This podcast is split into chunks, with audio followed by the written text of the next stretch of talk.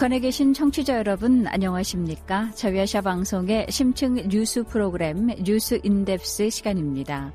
뉴스 인뎁스는 북한 내부는 물론 한반도 주변국에 관한 뉴스와 정보를 깊이 또 알기 쉽게 전해드리고 있습니다. 뉴스 인뎁스 오늘 순서 시작합니다.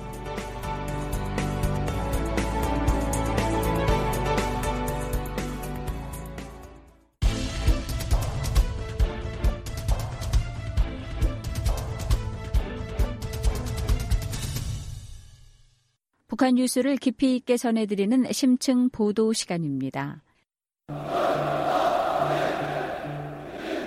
진정 우리 인민들에게 터놓고 싶은 마음속 진정은 고맙습니다. 이 한마디뿐입니다.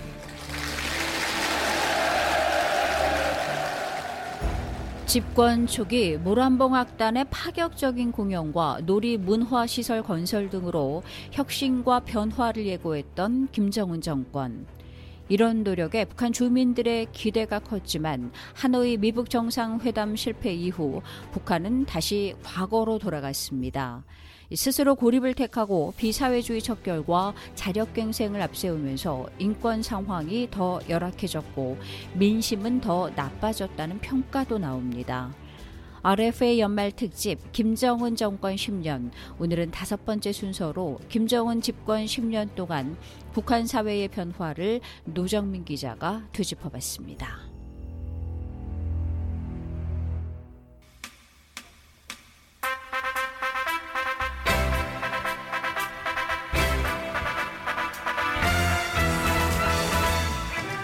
김정은 북한 총비서의 집권 이듬해인 2012년 7월 조선중앙TV가 공개한 모란봉악단의 파격적인 공연이 전 세계 이목을 끌었습니다. 미국 영화 로키의 주제곡이 연주되는가 하면 미국 문화의 상징인 미키마우스까지 등장했습니다. 화려한 색의 짧은 치마를 입은 여성 단원들은 나만의 걸그룹을 연상시켰는데 당시 공연을 관람한 김총비서는 엄지손가락을 치켜 세우며 만족해했습니다.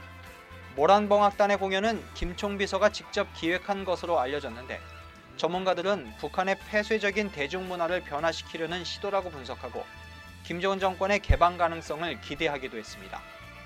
전영선 한국건국대학교 통일인문학연구단 연구교수는 경남대학교 극동문제연구소가 주최한 토론회에서 김총 비서가 집권 이후 내세운 핵심은 혁신과 변화였다고 평가했습니다. 김정은 체제가 시작됐던 2012년 사회주의 문명국을 이야기하면서 이 사회주의 문명국이라고 하는 것은 사회주의 국가 체제를 유지하면서 인민들이 누리지 못했던 문명화된 사회를 인민들에게 누리게 하겠다는 것이었었고요. 국가 체제 존망이 어려웠던 이 상황에서 벗어나서 미래지향적인 국가상을 전개했던 것이었었고요. 과감하게 과거와 떨쳐버리고 미래를 향해 나아가자는 희망적인 메시지를 던져줬었고요.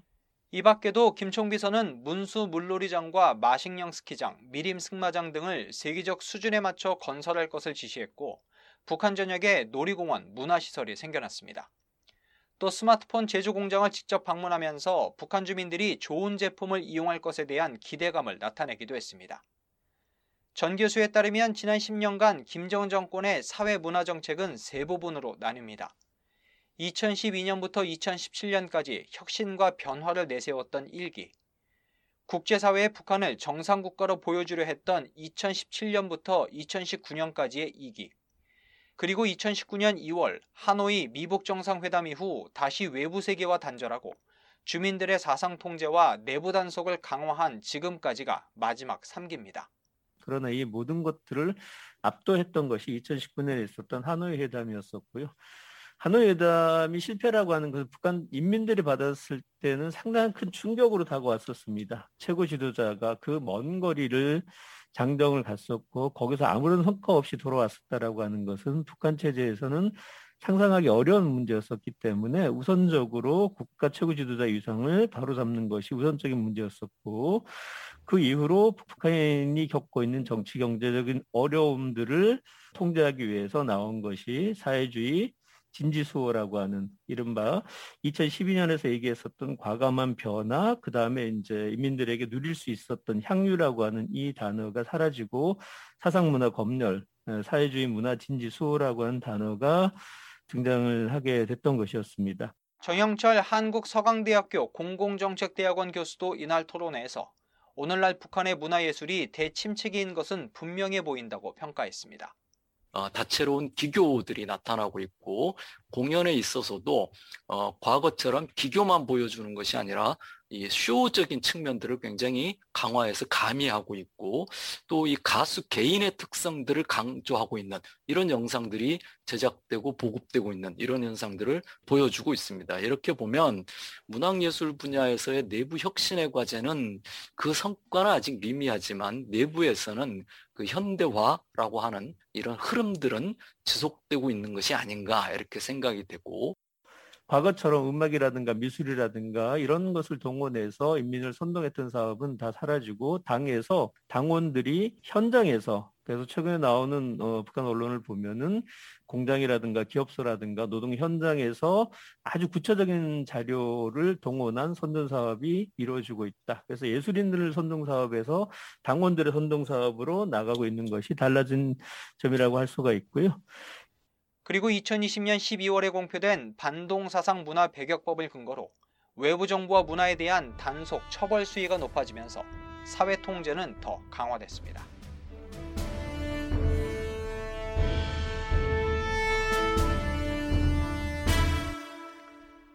김정은 집권 초기 젊은 지도자를 향한 북한 주민들의 기대도 작지 않았습니다.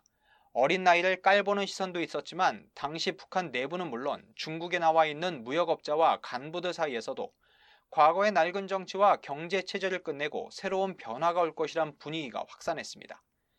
하지만 2013년 당의 유일적 영도 체계 확립을 위한 10대 원칙이 개정되고 장성택 처형과 함께 대규모 숙청 바람이 불면서 기대는 서서히 실망으로 바뀌게 됩니다.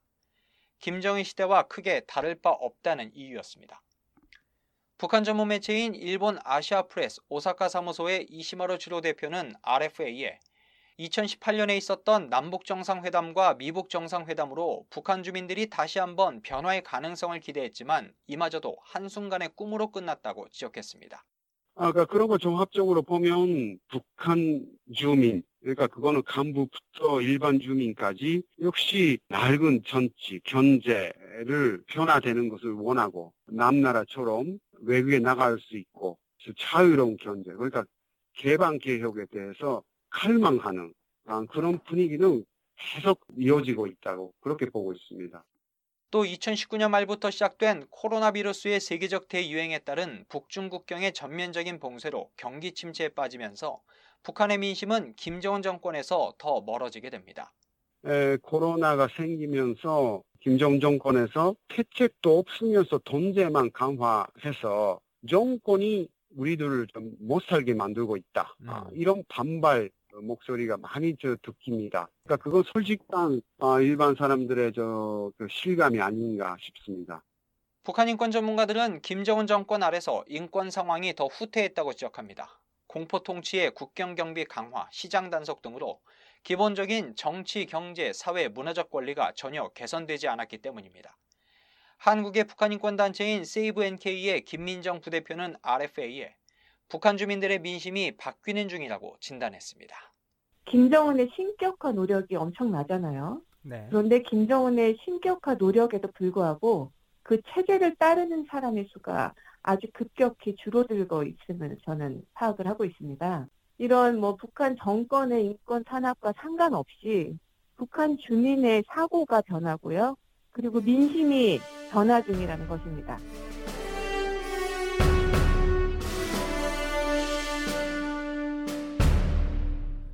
많은 전문가들은 김정은 정권에서 북한이 다시 과거로 회귀했다고 진단합니다. 김총 비서의 정적 위상이 흔들리면서 사회주의 체제를 지키기 위한 비사회주의 운동이 북한의 가장 핵심 의제로 떠오른 결과이기도 합니다.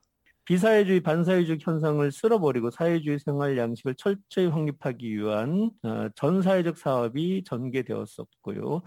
어, 예외 없이 모든 기관과 모든 사회단체들이 이 사회주의 형식의 수립을 위한 과정으로 진행이 됐다라고 할 수가 있습니다. 그러면서 어 50년대, 60년대를 다시 소환을 했습니다. 아, 김정은 시대 때 비전을 얘기했었던 말리마가 사라졌고 천리마 시대를 다시 불러내기 시작을 했었고요. 정영철 교수는 김총 비서가 제8차 당대회에서도 밝혔듯이 이전 5년간 경제 성장 목표의 실패 원인을 주치해서 찾고 그 역량을 강화하는 것에서 해법을 찾고 있다고 풀이했습니다. 따라서 김정은 정권은 당분간 비사회주의 단속과 함께 사상 교양 사업을 강화할 가능성이 커 보입니다. 김정은이 지금 수령으로 등극을 했잖아요. 네. 올해 초에. 뭐 이런저런 김정은의 대인민 어, 정책들을 좀 보면 민심의 변화를 저는 거꾸로 알 수 있지 않을까 하는데요. 김정은이 공포 정치를 통해서 권력 기반을 다졌죠. 네. 근데 네. 정치 권력은 한계가 있어요. 장마당이 활성화되고 시장 경제가 물밑으로 파고들고 변화하는 이 사회의 구조 속에서 김정은이 정통성 혹은 정당성 혹은 이제 권위를 확보하는 게 쉽지는 않죠. 그래서 김정은이 인민 대중 제일주의를 가지고 나온 거라고 저는 판단을 합니다. 파격과 변화, 혁신 등을 내세우며 북한 사회 변화에 대한 기대감을 높였던 김정은 정권. 하지만 10년이 지난 오늘날 북한은 북중 국경 봉쇄 속에 스스로 고립의 길을 걷고 있습니다. 위기 상황에서도 위축되지 않는 자력갱생을 강조하고 사회주의 수호를 위한 비사유지 척결에 앞장서면서 북한 주민의 사상 교양과 사회 통제는 계속될 전망입니다. RFA 자유아시아 방송 노정민입니다.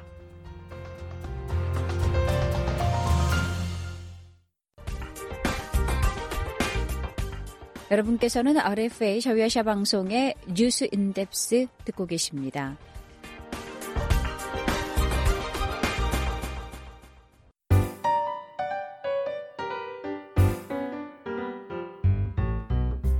전직 북여성 무역 일꾼이 푸는 돈 버는 재미와 돈 맛.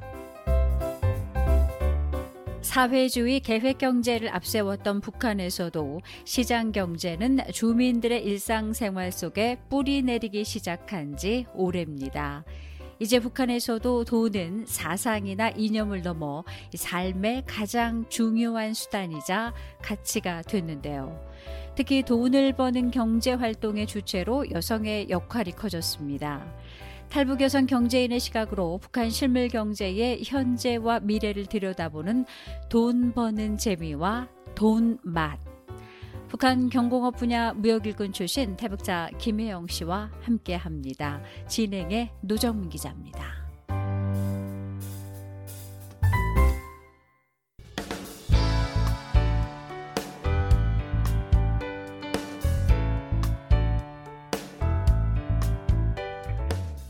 오늘도 김혜영 씨와 함께합니다. 혜영 씨 안녕하세요. 아, 네, 안녕하세요. 네, 반갑습니다. 혜영 씨, 이제 본격적인 12월 겨울입니다. 북한 주민들이 이번 겨울을 어떻게 지내고 있는지 월동 준비는 잘 마쳤는지 궁금한데요.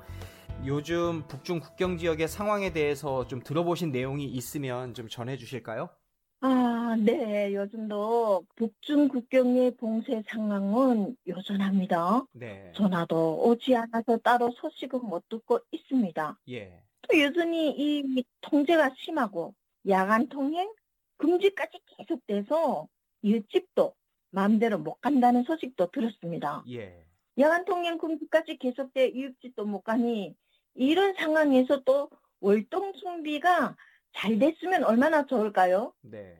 그런데 그쪽에서 들려오는 소식이 김장에 필요한 소금도 너무 귀하고 귀해서 이거 뭐 김장도 마, 어떻게 못 담근 집이 많다 하면도 소금이 그렇게 귀하답니다. 없답니다. 예, 네. 그렇군요. 최근에 그 인터넷 동영상 사이트인 유튜브를 보니 안독강 연선에서 여성 어린 군인들이 아주 열악한 그 조건에서 담독을 쌓는 그 장면을 봤는데요. 예. 흙집에서 먹고 자면서 여성 군인들이 삽과 꽃갱이로 온종일 노동만 하는 그 모습을 보니 마음이 정말 아팠습니다. 예.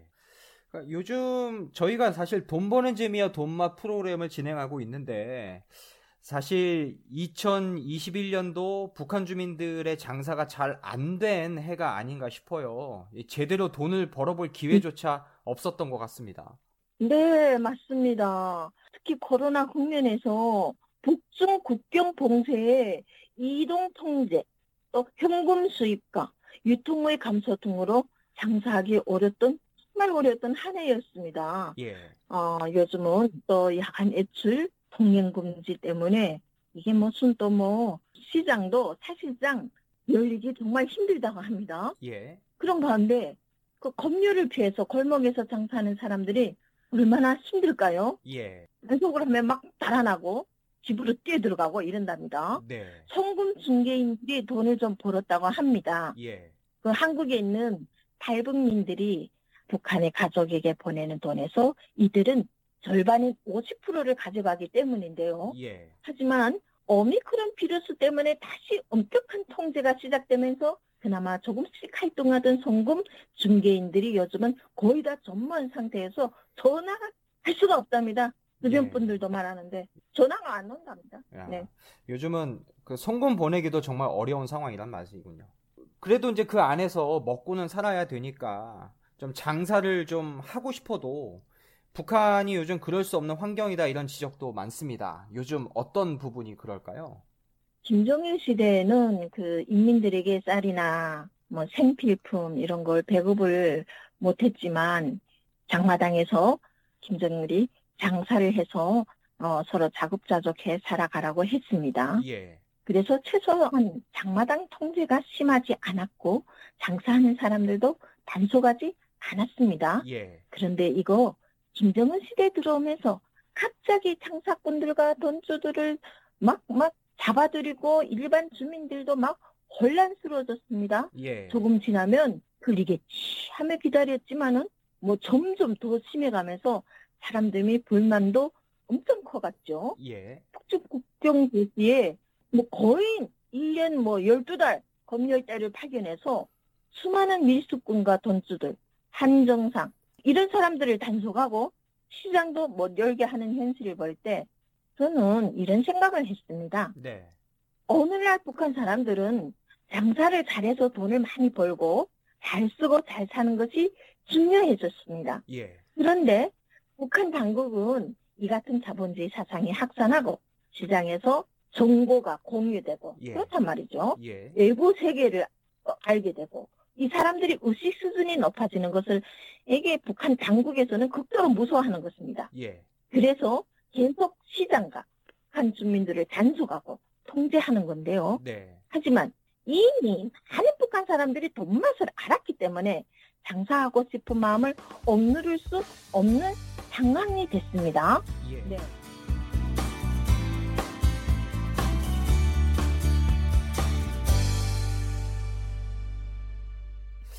아, 끝으로 아, 그래도 이제 북한에서 네. 돈을 벌어 잘 산다고 하는 사람들 이른바 어떤 부의 상징도 좀 있을 건데 마지막으로 그 부의 상징은 뭐라고 할 수 있을까요? 뭐 평양하고 지방하고 엄청 이게 틀립니다. 네. 북한에서 지방 사람들은 잘 사는 티를 잘 내지 않습니다. 네. 뭐 검열과 감시가 심하고 잘못하면 확 티가 납니다. 네. 네. 그러니까 주로 애모를 수수하게 하려고 하고 악세사리도 그렇게 화려하게 어, 하려고 하지 않습니다. 예. 예.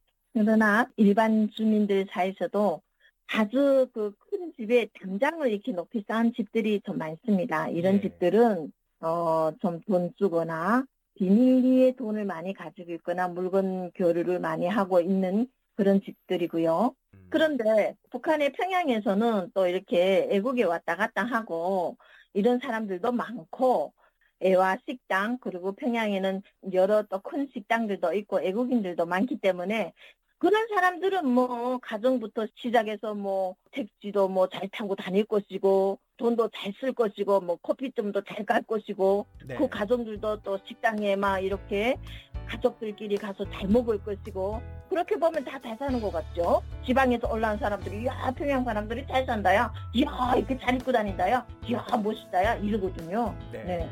알겠습니다. 네. 오늘은 현재 그 북한의 장사 환경에 대해서 좀 짚어봤는데요. 네, 돈 버는 재미와 돈맛 오늘 순서는 여기까지입니다. 지금까지 전직 북한 무역일꾼 출신 김혜영 씨와 함께했습니다. 혜영 씨 오늘도 고맙습니다. 네, 감사합니다. RFA 자유아시아 방송 노정민입니다.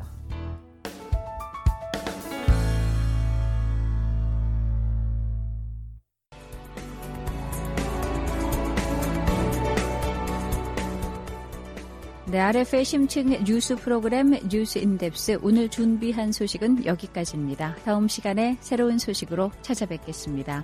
지금까지 기획 제작의 심층 뉴스팀 진행의 양윤정입니다.